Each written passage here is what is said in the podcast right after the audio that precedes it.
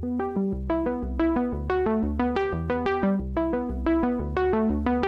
everybody. Alex again for another great edition, opening 2022 episode of the Millennium Live podcast series. Got a lot of good stuff coming to you this way. As you guys know, I like to jump into our podcast series when we're able to bring on someone like our guest today, Barry Klarberg, who's had an amazing career in the private wealth management sector and who has a lot of interesting things to discuss, probably as it relates to a lot of things that we talk about through our events and through other things that we do when it comes to leadership and when it comes to having to make big decisions. Uh, so I'm really excited. Just a side note, I'm friends with Barry's oldest son, Matt, who's a great guy who also works with Barry uh, inside the business. So, to give you an idea about Barry's background before we start, Barry is what you would call a American businessman. He is a professional business and wealth manager for athletes, entertainers, and high net worth individuals. Uh, he's the founder and CEO of Monarch Business and Wealth Management, which is a full service firm and family office that specializes in providing business and wealth management services. In January of this year, so recently, Barry sold Monarch Business and Wealth Management, which again, a financial planning firm for high net worth individuals to MAI Capital and Galway Holdings, a company that, as I understand, has about 12.2 billion assets under management. We're going to talk to Barry about that and why he did that and what went into the decision making on that. And now he holds the role at MAI as the senior managing director. Barry has managed several prominent individuals, including a lot of people that will be familiar to, to our listeners, Justin Timberlake, Alec Monopoly, Russell Simmons, DJ and record producer Kaskade, NASCAR champion Kyle Busch, professional tennis player model Anna Kournikova, NBA All Star Kyle Lowry, MLB All Star and home run champion Jose Bautista, Jay Williams from the NBA, MLS All Star and captain of the United States men's national soccer team Michael Bradley, and and Mark Messier, uh, who a lot of New Yorkers are familiar with, uh, NHL Hall of Famer. Barry holds an ownership stake in three American professional sports franchises, one being the hometown New York Yankees. He also has a, a, stake in the New York City Football Club and the Las Vegas Golden Knights. So there's a lot more I could have given you on the bio uh, for Barry, but I want to jump right into it uh, and get started. Barry, welcome to the podcast. We really appreciate you being here. I've been looking forward to this for for some time. Great. Thanks for having me, Alex. Appreciate it. Yeah, my pleasure. So, Barry, I wanted to start like I generally do with all people that I get a chance to interview, is I want to talk about your early years before the success and before a lot of the things that you you did that are very well noted in the business community. As I understand, you're about 61 years old. Is that right? Uh, 60. 60. Okay. Sorry to age you. And you were basically born and raised in Rockaway in Queens. Is that right? That is correct. Uh, okay. The, the rock and all. Yeah. Yeah. I've actually been out there in the summer. Not a bad place to go in the summer for the beach. But what I find so interesting about your story is is that from what I understand, you would be classified as someone as self-made. You weren't born into a family of wealth. You weren't given a family business. What you've built over the years before Monarch, during Monarch, and now under MAI, what I find so interesting about the story is that so much success or all of your success was derived from decisions you had to make without a safety net. So that's why I want to dive into what life was like early in Rockaway. As, as I understand from talking to Matt, your dad was a driver for Anheuser-Busch. Yep. Um, I'm curious to know just early childhood, what comes to mind? Yeah, no, it's, it's, it's, uh, I'm, I'm amazed at my story sometimes. It's interesting. Um, my success today is because of the work that I had to put in, you know, when I was in the Rockaways and, and it was hard work and dedication in terms of school. And then I had a mo- mother and father who are loving, caring parents who directed me into different decisions in my life at the time. And if I go back, my dad was 50 when I was born. My mom was 44. So I was, okay. I was a change of, well, my sister, who is 20 years older than me, says I was a mistake or not planned. I I almost look at it as like I was a gift to my parents who who had some concepts of what to do with me at, at, the time and all. And they, they listen, they always promoted to me to work hard at school. I always had, had a job since I was 13 years old. They didn't overplay the job. It was important for me to work. I did it for my spending money, but I didn't do it necessarily to, I didn't have to do it on a daily basis. My parents were more of the studies come first and your education comes first. And if you want to work up a couple days a week, I worked at a catering hall you know, bussing tables and then bartending and then waitering and the whole bit and working in the kitchen and all. So I had pretty good food experience, let's say, but And then today, my my biggest passion today is cooking. I enjoy cooking. You'll find me cooking at any downtime I have. And for me, it frees up my mind, and, and I'll explain how all that works. So, but if I go back to the Rockaways and all, I think one of the things my parents always did for me, my especially my dad, is that he always pushed me. He, he pushed me to the next level at a really early age. And, and it was interesting. I started kindergarten at five years old, where most kids start at six years old. So I was a year a year ahead, and uh, and I was educationally um, I was able to keep up with the kids in my class, and I was always advanced and all in terms of let's say call it education or or, and it wasn't until I got to I got to high school, and I was an athlete athlete as well. I played probably baseball was my sport growing up and all. Mm-hmm. You know, I I, remember um, trying out for the high school baseball team, and there was no JV. I was I went to a place called Beach Channel, and there was no JV. And I played first base, and there was 22 kids who who tried out for first base. There was 4,000 kids in the uh, in the school, and uh, if you understand the Rockaways, it's a melting pot of Irish, Jewish, and, and African American and, and Spanish. And, and everybody went to school together. But, you know, at the end of the day, you got your clique or you got your group and you went with it and all. But it was in high school that that my father saw me, I'm not saying spinning out of control, but, you know, I took all the classes I need to cl- take. And, uh, he said, You're going out, you know, you were uh, like on weekends, I would go out and, and enjoy myself, a party and all. And he grabbed me and he said, Listen, it's time for you to make some decisions in your life of what's important and all. And I said, Dad, I'm I'm 15 years old. I don't know what decisions I can make. And he said, Well, what college do you want to go to? And I said, I, I haven't figured that one out yet. And he turned to me at 15 and he said, Listen, I took your high school transcript and I sent it to two universities for you. And I said, What two universities? He goes, St. John's and Pace University. And I say, well, why do what, what's the plan there? What's your thoughts? And, and I was open to everything. And he goes, Pace said they'll take you at 15. And we don't care if you have a high school diploma or not. And you can go to Pace University as a full time. Around, around what year was this? This was 1977. Okay. It was not, not too long ago, but 1977, it was actually 1976 and all uh, going into 77 i was 15 going on 16 and i got accepted by pace university in st john's for an early admission program. And what that meant was i started college classes immediately a full-time matriculating student. I didn't have a high school degree and i took my freshman year credits in english and applied it back and got an equivalency diploma. I, I just am curious because your your dad seemed very focused on making sure that you were on the right track. Interesting move to try to get you into college or taking college courses years before most people are ready. What do you think the motivation was for that? How what what gave him that idea? He saw he saw the New York City school system as limited for a person like myself. He saw it as not being wasn't being challenged enough. You know, by the age of 15, I had taken all the classes I needed to take other than gym and English to graduate. And and what he saw was he saw me drifting a little and and you know, not in my study, I didn't have to study. I mean, that was the thing. At the age of 15, it was just like, you know, I can go to class, I can not float by. I could, you know, I was getting A's and putting in minimal minimal effort. And I don't think he saw that as education. And I think in his own regard, 50 years, you know, previous to the, you know, me being born, he was in medical school. And he was in the New York City six year program, which meant that you at six years, you got your undergraduate degree and your medical degree in in in this CUNY medical program and all. Sure. In three or four, three in three years into it, um, his dad had passed away, and he had to take over the family business, which was a bakery supply business, and he left school to do that.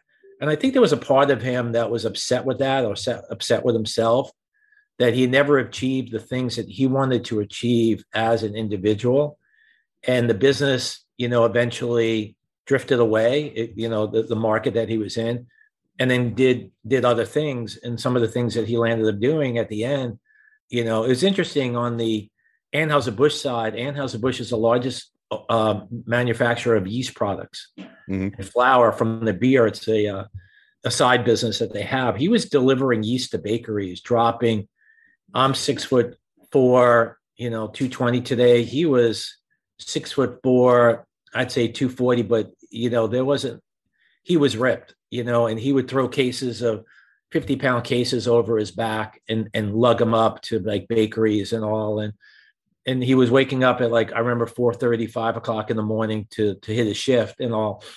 And i think when he looked at me and he said i want to make sure you know at that time when i was ready for college he was probably 65 and and and and um so yeah so he was 65 when i had started college and all and i think he said i, I want to see my son succeed and I think that was the you know it's interesting at the time. Um, I thought they, they said to me the only thing that you're not going to be the only concern that they had for me was my maturity level at the age of 15 because when I went into college, my roommates were three years older than me. Yeah, and nobody knew how old I was. You know that was the thing. I nobody knew how old I was until like two or three years in when I had when when I was actually I was dating my my wife at the time who who was who was my first wife and all. And I had told her and then she said you're you're at that time I was 17 and everybody else was like 20 and she was, she, was she older than you? She's 3 years older than me. Oh yeah. okay and okay. uh, I remember telling her, she goes, "I don't understand how that can even happen." I remember, I remember like pulling out my like driver's license, like, "Yeah, here, look, I'm really 17 years old." He goes, How are you a junior in college at 17 years old? And I'm like, Here's the story, you know, and this is what it was about and all. So it Where was. Where did gr- growing up, what type of role did your mom play in your life?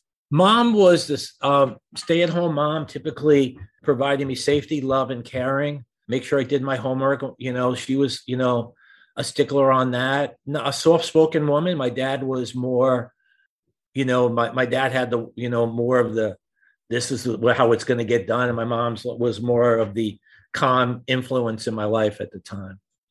But they so, both had equal roles in, in, in in my success today. Were there ever times in your upbringing where your family struggled for money?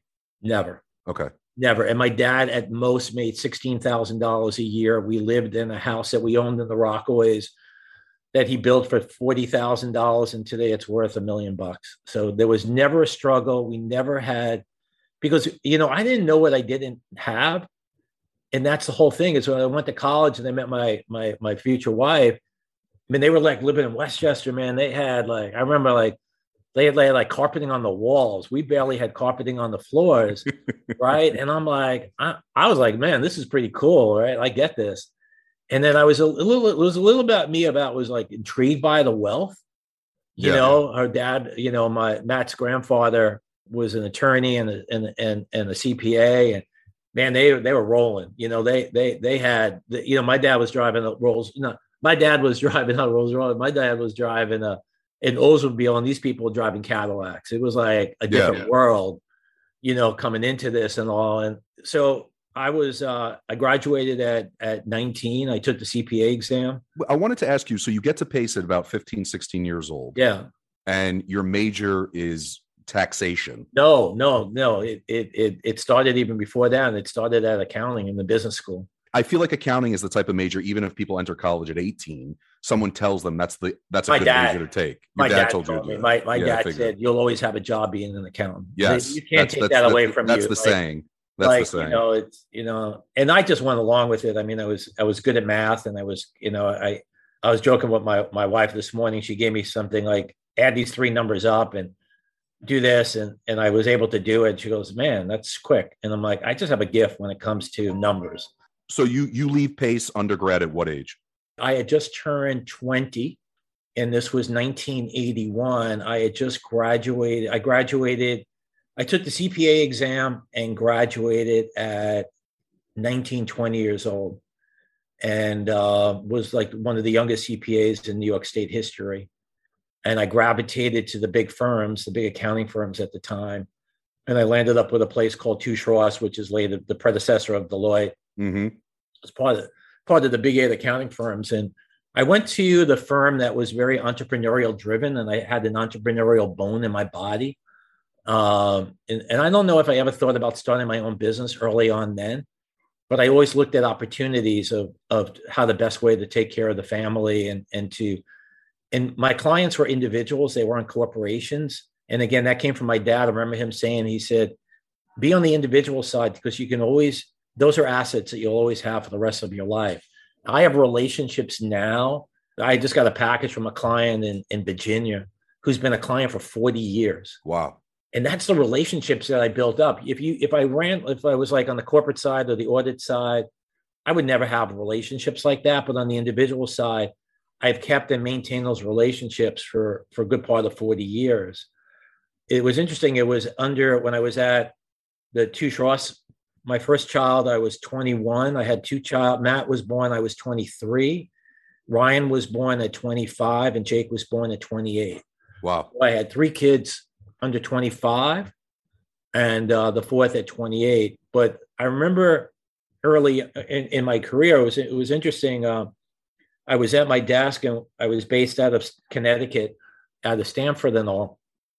And somebody came into uh, the, the area that, that I was working on. I was an audit partner, and he said, Listen, I just had golf with a professional athlete and he needs some help on his taxes and can you help him? And and I met the guy, and and um, the guy's name was Mark Osborne, and I said, yeah, I'll help you do your taxes and all. And what I did was I was intrigued by the athlete, but I was also intrigued by the opportunity in the marketplace. And I looked at it and I said, this is like this is something I can I can let's see how this thing goes. And for the firm, I was you know did real estate cons- you know um, real estate taxation, real estate side of syndication.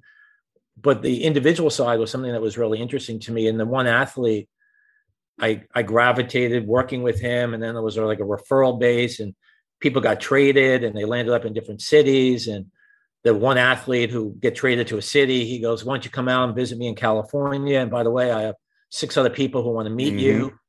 And I remember taking Matt, and it was really Matt early on in my career. I would take him on like field trips to go.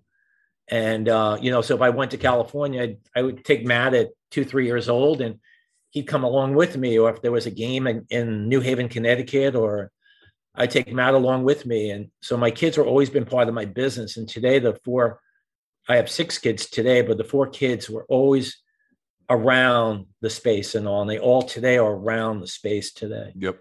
But um, it was interesting how the whole thing played out. So I was at Touche Ross and they, and then all of a sudden I looked up and I'm the one client was 10 clients. Then the one client was when during, during this time, I just wanted to ask because yeah. uh, when you left what was then became Deloitte, I saw you were what was called the National Director of Sports and Entertainment. Did you start that division there, or was that, or was there already something there that was no, semi-established? I started, I started it. Yeah, I mean, there was something that was the firm was interested in doing something in the space and all, and and what I did was I just built it out from office to office and built an infrastructure that if I had, and it was interesting, if, if I had an office in Austin, Texas, or in Mobile, Alabama, I would refer it to the Mobile office.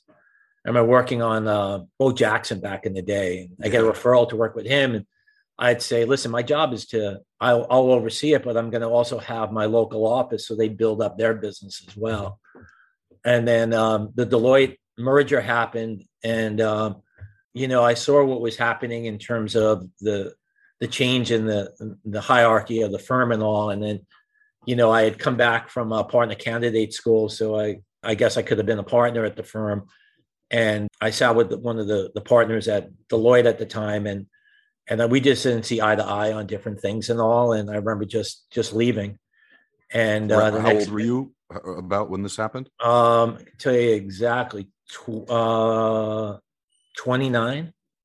Okay. And you had four kids at the time. I have four kids. Yeah. I wanted to ask you quick about just, I want to get back to the transition from Deloitte to your next move, but I am curious. You had three kids under 25 at one point, and yeah. in, a, in a time period where obviously you were trying to build up your career and establish yourself. Was that was that a tough challenge trying to do both? No, not at all.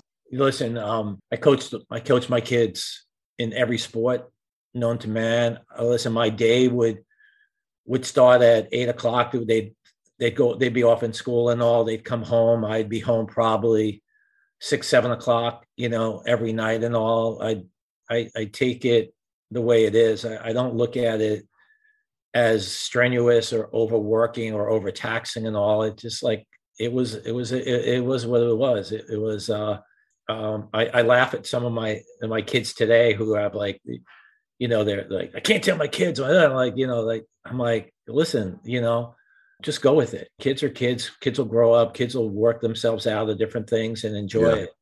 I wasn't all about work. I would say my job was to build a business, and that's what I landed up doing at, at 29. And when I left, it was I was an educated risk taker.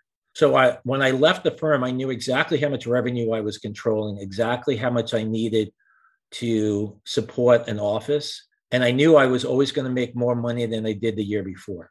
I went out and when I left Deloitte, I grabbed two young associates with me. And um, I said, This is the plan. And they were like, Okay, let's go. The 40 clients that we left with within four to five years was 800 clients.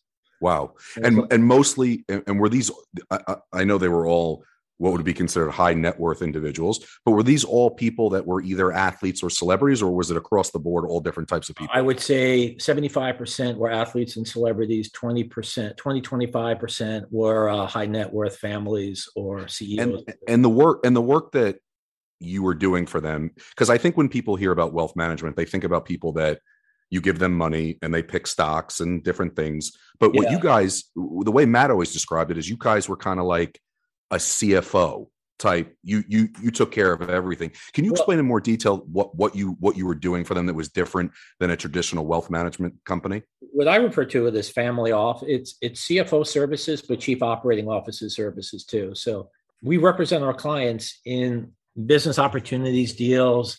I, I look at it almost as as the client manager of the client's business.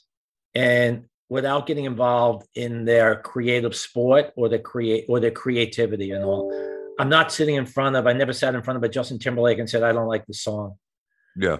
But if if he was in concert with NSYNC, I would say like, okay, economically, as opposed to playing in front of, you know, uh, you know, in in front of the the audience, and you're losing back of stage.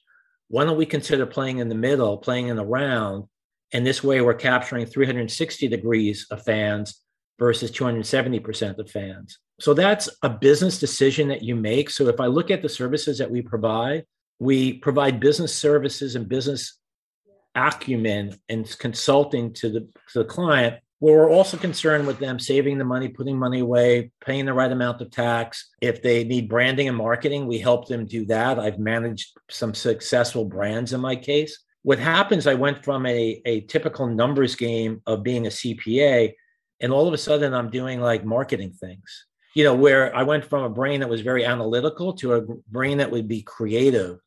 And I remember, you know, when the first things early on, I was, I had met the boys from NSYNC in, uh, good God, um, 2001. I didn't know, I didn't know much about the music world, and you know, the accounting for music or the, you know, the management of that but I said I'm a businessman and I'll figure this thing out.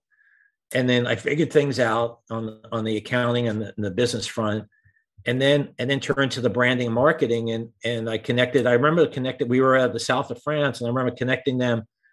That we were walking around. You can only imagine this. I was the four, the five guys from NSYNC and Britney walking around the south of France, you know, looking for a party, right? and uh, lo and behold, I saw the big Anheuser Busch boat in the dock and I go, listen, I don't know nothing, but my dad used to work there. And I'm sure if I show up with NSYNC and Britney, they'll let us on the boat. And I, I walk up to there and, and it was Augie Busch the fourth was at, it was in the place. And they said, I said, listen, you guys don't know me, but my dad used to work for Anheuser Busch. And he goes, well, who are your friends over there? I said, that's Justin and Britney. And they go, come on aboard. and we, we come on aboard and by the end of the night they're they're pitching deals to us about be be responsible like being responsible they called it beer responsible that was their slogan the b e b e e r beer responsible yeah. they landed up doing a super bowl sunday commercial that got national attention and all. And then all of a sudden i, I realized that i can start thinking about other opportunities. And then that's how that other thing the, the other the, the creative part of my brain would kick in. And today, you know, so today we cross over in terms of family office where we're doing CFO services, chief operating officers services, and just thinking outside the, you know, really just thinking outside the the the, the business and doing things that are unique to our clients in terms of helping them. So you leave Deloitte, you start your own business, which at the time was called KRT. Yep. And then you sold that business in what year? Uh, 2000. And the motivation to sell that was what? Money. Too good of an opportunity to pass up? Yeah, I, it, I looked at it and I said they're offering me financial security that I will that at the age of 40 when I made the decision, I looked at it as a financial benefit to my family. I also looked at it as a way of capitalizing on opportunities that they can bring me to the table. And I was very smart and diligent to, to realize that they put me in a position where they acquired like 10 other firms, and a lot of them were sports agents. And they put everybody together in the room, and I was able to gravitate to the agents and build up and continue building up sports practice and and uh, it was pretty elite people. Uh, Leigh Steinberg. Yep. Yeah, I know. I, I heard that. Jeff Moorad. And, Leigh Steinberg was kind of like. Is it true that he is what Jerry Maguire is loosely based on, or is that not? It was totally. He's actually in the movie. I remember. Yeah, I remember the that. At the end, he makes a cameo with uh, Drew Bledsoe, right? No, um, cowboy big quarterback who's on Aikman. Aikman. Yeah, he did Yeah, it with yeah. Troy Aikman and all. And uh, so I would be in rooms with him, and all of a sudden, you know, I'm I'm working with the bigger, you know, you know, I was working with big players, but then all of a sudden, I'm working with the elite in sports. Like it, it was like a different level. It was just like in And it was 2000, fun. I assume it was fun. it was it was fun and and I was able to and then I had sold the NSYNC relationship and then all of a sudden the music business kicked in for me. I was doing music, I was doing entertainment, I was doing I was touching all the different aspects of sports and entertainment and then at the same time handling you know families as well and then I would just you know my trip to LA would be meeting the you know the chairman of UPS meeting a Justin Timberlake it was just I, I had a job to do, and I didn't. I never looked at the client as being somebody, uh, you know, different. I just said this is a job that they're paying me to do, and I always put my. I wasn't. I didn't have. I didn't have an ego. I mean, that was the whole thing. I mean, I've been later told by you know that I had some narcissistic traits back in the day, but I don't remember them. I guess every guy goes through that in their lives, you know Yeah, yeah. but I looked at my business and I'm like, okay, this is this is where I'm going, and did that for seven years, and then I, I did a transaction with Guggenheim Partners, and uh, that was changed. That was um, high level private equity coming together. At this at the time you sold your KRT business, hypothetically, could you have stopped working for the rest of your life? I could have stopped working if I didn't spend money. Yeah, exactly. Like if you were just conservative with your output? Yeah, yeah, I could. I, So- if so- I, money doesn't drive Barry, that's the thing. Don't look at money driving Barry. You know, somebody put a. I remember sitting in an Atlanta hotel. We were there for the Super Bowl at a Leigh Steinberg, Jeff Moorad party, and I got a wire into my account, and the numbers were just not bigger numbers I've ever seen. Yeah. You know, for me, I didn't expect it, and and I'm like, holy shit, oh my god, this is crazy. And and I said, I can just lock it up if I wanted to, but I didn't do that, and that's not why they hired Well, me. And that's you not why they- enjoyed you enjoyed what you were doing, had a, probably a big role in it, I take it. you know, they say, have you ever worked a day in your life? I work a day in my life, but I, I enjoy most of the days. You know, there are days that you, you know, that you're not like 100% into it, but uh, I enjoy what I do. Did you contemplate at the K for the when the KRTA acquisition happened? Did you even contemplate like stepping aside, or was it just like No, we're no, going to keep going? We're going to keep going. Yeah, I mean, listen, I was handling athletes up to the acquisition, and then I got hired by NSYNC. So I'm hired by NSYNC three weeks after closing the deal to sell the business. And then my new company is like, oh, that's pretty cool. Like, we like this business and all. And uh, That's Guggenheim. no, that was uh, Sante at the time. That was 2000. Oh, okay, okay, okay. And I was able to build that out. And those were those were good years. That was seven years of my life that I was able to build a business, had corporate structure. It was it was an interesting time in my life where I looked at the success that I had based on the work that I put in. And I watched how people hired me and retained me based on the work that I put in. I was at a level that I remember sitting there with an entertainer in my office and I go, she did the Super Bowl show yesterday. and now she's sitting in my office looking for advice. And I said, I don't care what she did. She's looking for advice. And, you know, my job was to give her advice and to counsel the person, you know, at that time and all. But I remember distinctly, and I had a, a good team, and and and I think that's also important when you're running this type of business to have a good team behind you. Sure. And to build it out, and I think that was, you know, I I've always had loyal, smart, intelligent people that I've worked with, and I think that's only helped the business. You're at Guggenheim, and then where does the idea to start Monarch come from? The reason I ask is is because you worked for a big company, started your own company, sold that company, worked for another big company. So you've gone through it. And I'm curious to know what made you jump back into to start Monarch. I had sold it to when I was at Assante, we went through a co- corporate transaction where they basically said to me, if you want to buy your business back, we'll offer it back to you. And I, I, in the same day I bought it back, I flipped it to Guggenheim. Why do you think Assante wanted to sell it back to you? They had gone public. They were in the investment management space and they didn't want to be, and it was a Canadian company. They said to the people who were running their individual shops on the management side that yeah. we want to be only on the asset management side. We don't want to be on the management side. Got it. Got so it. they they held on to the asset management side and they gave us they sold us back our our management company. Got it. Took that, that management sense. company and and rolled it into uh, Guggenheim. So then now Guggenheim, you're working under Guggenheim. How does Monarch start? I wish to say that the Guggenheim relationship was a good relationship. It was not a good relationship. At the end of the day, there was it wasn't the place that I saw myself long term and had a reason to I did my job, did everything they asked me to do. And then I had an out in my contract and I landed up starting a business and I called it Monarch and it was it sounds like it was just basically a second edition of KRT, just it's been more same, experience. It's been the same business all the way through. Ran Monarch. We started it in 08 and I ran it to 2022. And then I just sold it to a group. Uh, it's called Galloway and Epic, but it's it's uh, the backbone is uh, Carlyle Group and Harvest Capital. So it's it's part of a big conglomerate that I'm help you know, putting my two cents in and, and help running it all. I'm, I'm not sure if you're able to answer this. I'm just curious because I'm one of the two owners here at Millennium. And, you know, every day we put our head down, we work really hard, we're building the business out, things are going extremely well.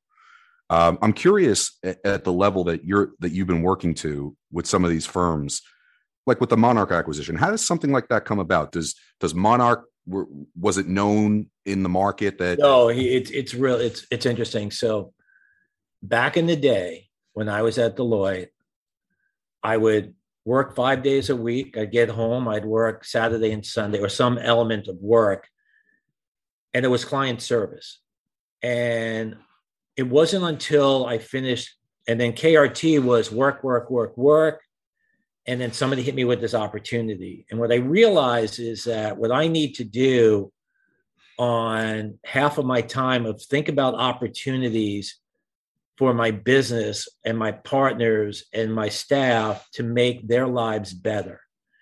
So I, I went from not going into administration, but thinking about thoughts and ideas of how to build the business and strengthen the business going forward. And then what I did was I thought about having smart strategic partners partner with me to help my business grow at a faster rate by bringing in better quality, not workers, but people almost like a board of directors that will help sure. through things. And those are the people that I brought together and built relationships with that proved to me that I needed that in my business to help plan for the future. And planning for the future is something that you can't do if you're working seven days a week. Yeah. You need to sit back, and I sit back with a pad that on a daily basis. I just showed you the pad and I said, this is what I need to accomplish on a daily basis. This is what I accomplish on a weekly basis. And this is my long term goals. And what I realized was some of the long term goals was to bring smart private equity into the business where they can help me blow, help me expand in different areas or expose me to different areas. I'll give you a perfect example. Uh, we were part of Monarch. One of my families had hired me had is a very prominent oil trader, the very big company. It's it's in my bio, And uh, he came to me and he said, I want to buy into a sports team. And he wanted to buy a piece of the Mets. And you can read about it online. Yeah, yeah. I, I, I vaguely remember this. I'm a Met fan, so I remember this story. And I decided to him, I said, let's not do the deal because of X, Y, and Z. Didn't have something, it had something to do with SNY, right? The TV rights? Yeah, they weren't giving us TV rights, but they wanted to buy us into the team. And they said, it's, you know, it's like owning a base, it's like owning an apartment building and the guy next and, and not, and having an independent person owning Con Ed and charging you whatever they wanted. Yeah, sure. Right. It's not the business model that I that I subscribe to. And somebody connected me in my business at the time. One of my partners said, "Call this guy." And I said, "Who is this guy?" And he goes, "It's Robert Nederlander." I said, "Well, who's Robert Nederlander? He's a theater guy." He goes, "Just call him. He wants to he wants to talk to you." And he he'd actually give George Steinbrenner the loan to buy the Yankees back in in the days of, of yeah. like CBS. And he goes, I own 10%. My brother passed away. Do you and Ray want to buy 25%? Uh, you know, like 25% of our interest or two and a half percent. I'm like, yeah, let's go with it. You know, and we landed up buying a piece of the team and we became minority owners and all. And that was only because I was I I had the right situation, the right client, and the right people on my side directing me to do the right thing and to put me in that type of position and all. And I, I spoke yesterday um, at the law school at University of Miami, and the person who interviewed me, he said, everybody we talk to, Barry, they have a kind word about you. They may not agree with everything you, you did. It was positive, and, and I try to leave relationships where things are as positive as possible. And I've always left relationships. I've gone back and I just had a drop off or a call, and it came from a, a group that had got involved with our business purchase in, and they just they just referred me to like a top entertainer, and it's only because I did the right thing. Sure. If you do the right thing in life, you, you know, and when you come to that crossroad and of saying, "Am I going to do this or going to do that?" I did the right thing. I protected people, you know, in my business. I protected clients. I protected family of clients where people turn their back on people. It may not have been the right thing in my career for business, but I'm I'm very protective, and there's there's something about that that I remember making a decision for a, a major client where I protected the, the client's father in situations, and it turned out that it wasn't good for me in the long run, but it was the right thing to do at the time. But I I protect those who, who help me and I'm sure. a very loyal person when it comes to that. And I think that's a good part of my success. I'm curious because I'm a young father. Um, I have a three and a half year old boy and a 20 month old boy. And I, I'm curious because you had some big success very young and as you were raising your children. I, I, I asked this I asked this because I just see so many people of my age when they were coming into high school and college and they came from a family that had done well. Because when I talked to you know Matt, who's a hardworking, good person, very very grounded, I assume that wasn't by accident because so many times I see so many families that have had great financial success, right? And most of the time, their kids just either take their business and blow it up, or they're they're everything. They have every attribute nobody would want to have. I assume that when you were raising your kids, there was probably some or or was there some thought of making sure that the success you were having your businesses were having weren't gonna weren't gonna mess them up in a way that wouldn't be it's extremely wouldn't good be question. good for them really good question and we run into it a lot and it's funny though in high school i was not the one who was voted most likely to succeed yeah that was the rich kid's family whose son you know is now whatever he was sure most likely to succeed. If I go back right now, and if you interviewed the 20 people who I was friendly with in high school, in college, and all, they're like, I have no idea how you did this. Yeah. Like, where did this come from? Like, I was not, I did my job, I did my work, I saw an opportunity in the space, and I went with it and ran with it and was smart enough of how to navigate through the all the things but it's funny though, I was not that person that people would say, "Oh my god, I didn't drive a I wasn't driving a fancy car. I was just like Barry, like just do the job." And I think what I instilled in my four children, that my birth children, I instilled in them hard work, dedication, and doing the right thing. Okay. And if I made a mistake, and I made mistakes in my life, I admitted up to my mistakes. And they looked at that and they said, that's almost as good as as you can get in a father. Where it's interesting after um, i got divorced after 20 year, 25 years of marriage. And uh, it was interesting because then i went from behind the scenes to in front of the scenes with my children. So in the past for the, the periods before i'd say to my wife at the time you handle this you handle that you handle this you handle that. I'll do this this this and this i'll be there for the kids for sports this that and the other thing go to all the plays, do all the stuff, drive up to the sleepaway camps, do all the stuff. I can monetarily, I'll handle it. But when I got divorced, it was interesting. Uh, my role in my children changed that I became not only that, but they came almost like a confidant. And this was early on. Matt was in college, Ryan was in college, Nikki was in college, and Jake was in, in like junior high school and all. And I went from behind the scenes to be actively involved in their day to day stuff because I thought that was the right thing to do. And it was such a smart thing. And and i remember one of my kids saying to me she goes we were thinking that you'd be in the hamptons partying on some yacht. And like that's not what you're doing dad. And i said it's not about me. And you know all of a sudden like i was having a conversation with my daughter. She got engaged to a guy and she called me up and she said dad i'm not telling anybody i just got engaged and he she starts asking me questions. She goes, "The fact that I took the ring, do I have a legal obligation to marry the guy?" and I'm like, "No."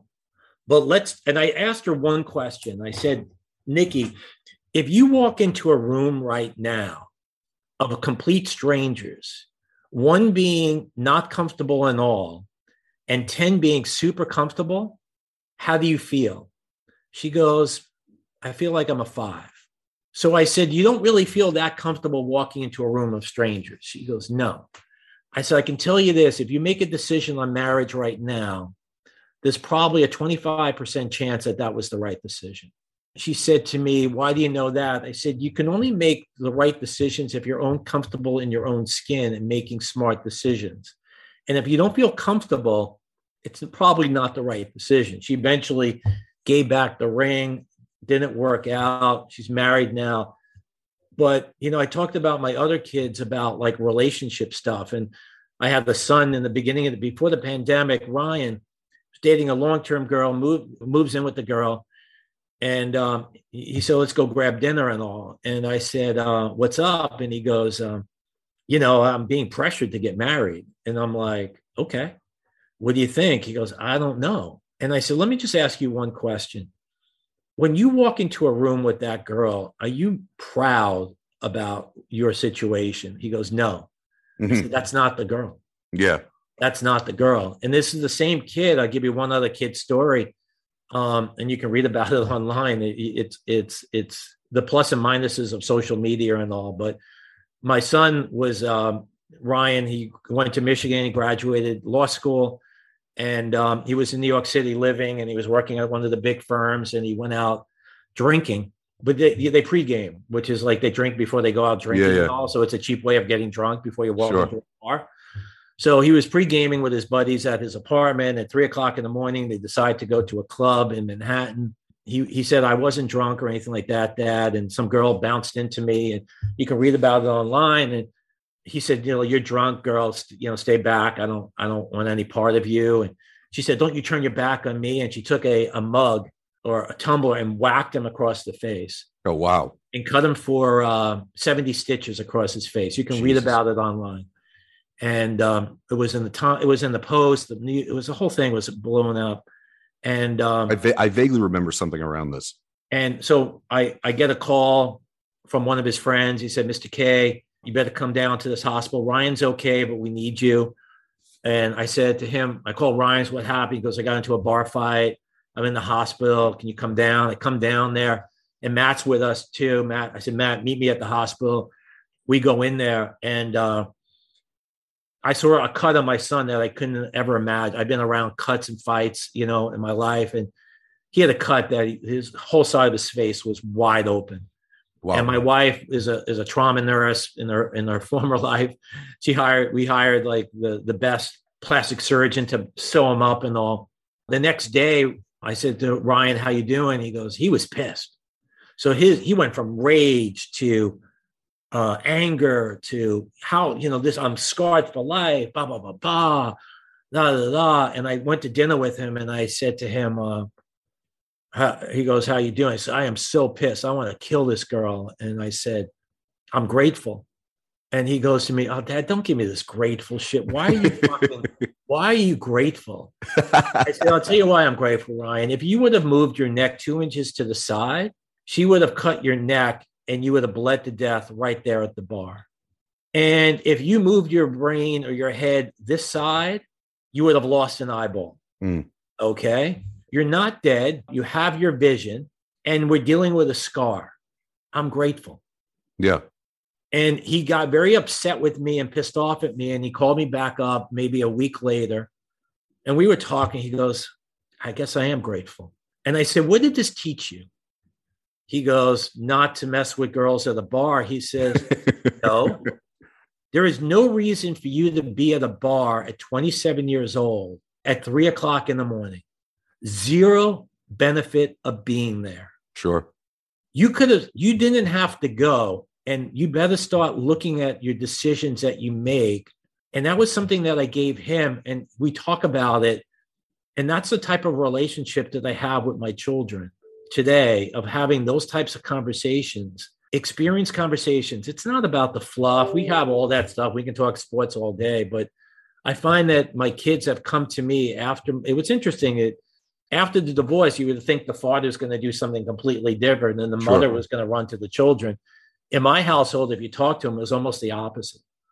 Where I became, and then I married the woman today who was the was the same type of person, more of a family person, and her ex went the other way. You know, you know, of, of hanging out in Miami on like boats and all, whatever. Sure.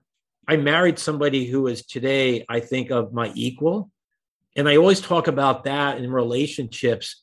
Um, water level meets the same water level. You will marry the person who you have similar likes, similar interests, similar water levels in your life.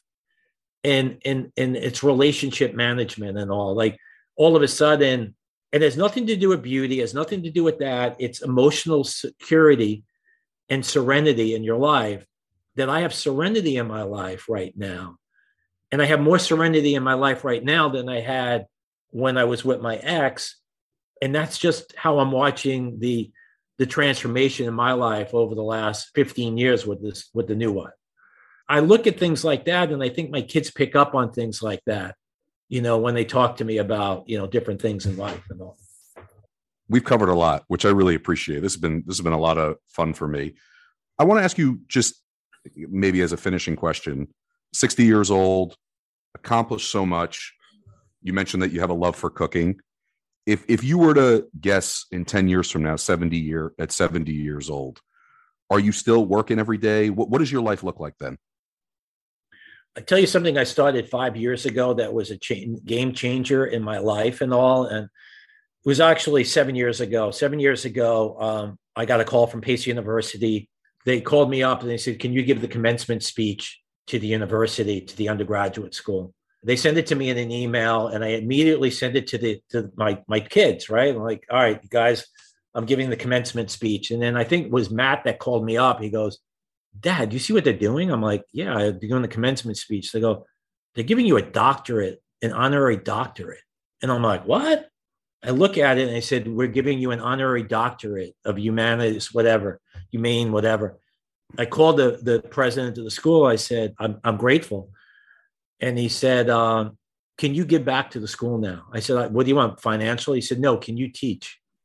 And I went back to Pace and I taught two years. And I, sp- I taught sports management. And um, five, six years ago, I was dropping my daughter off, my youngest right now, who graduated from Michigan.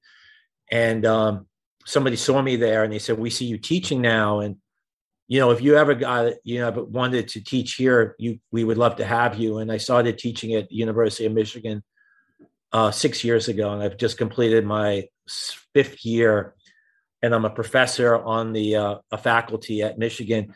I enjoy that giving back to the students and giving back to schools. I, I, I have charities that, that we we love to get involved with, but to give back to the students, that's my give back to the so-called community and, and helping sure.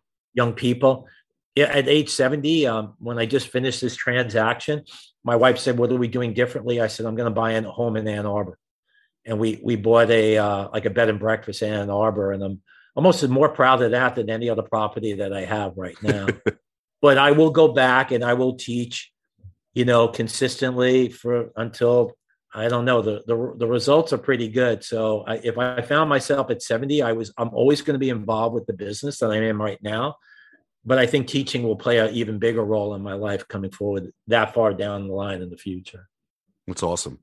Well, Barry, thank you so much. I really, really enjoyed this. I appreciate you spending some time with me. Congratulations on the acquisition. Thank you. And all the great stuff that has happened. And I know the people listening from all different walks of life, running businesses, working for Fortune 500 companies, I think will uh, will appreciate this as well. So, thanks again, and um, hopefully we'll get to talk to you soon. Sounds good. Thanks for having us. Thanks for listening, and be on the lookout for more episodes by Alex.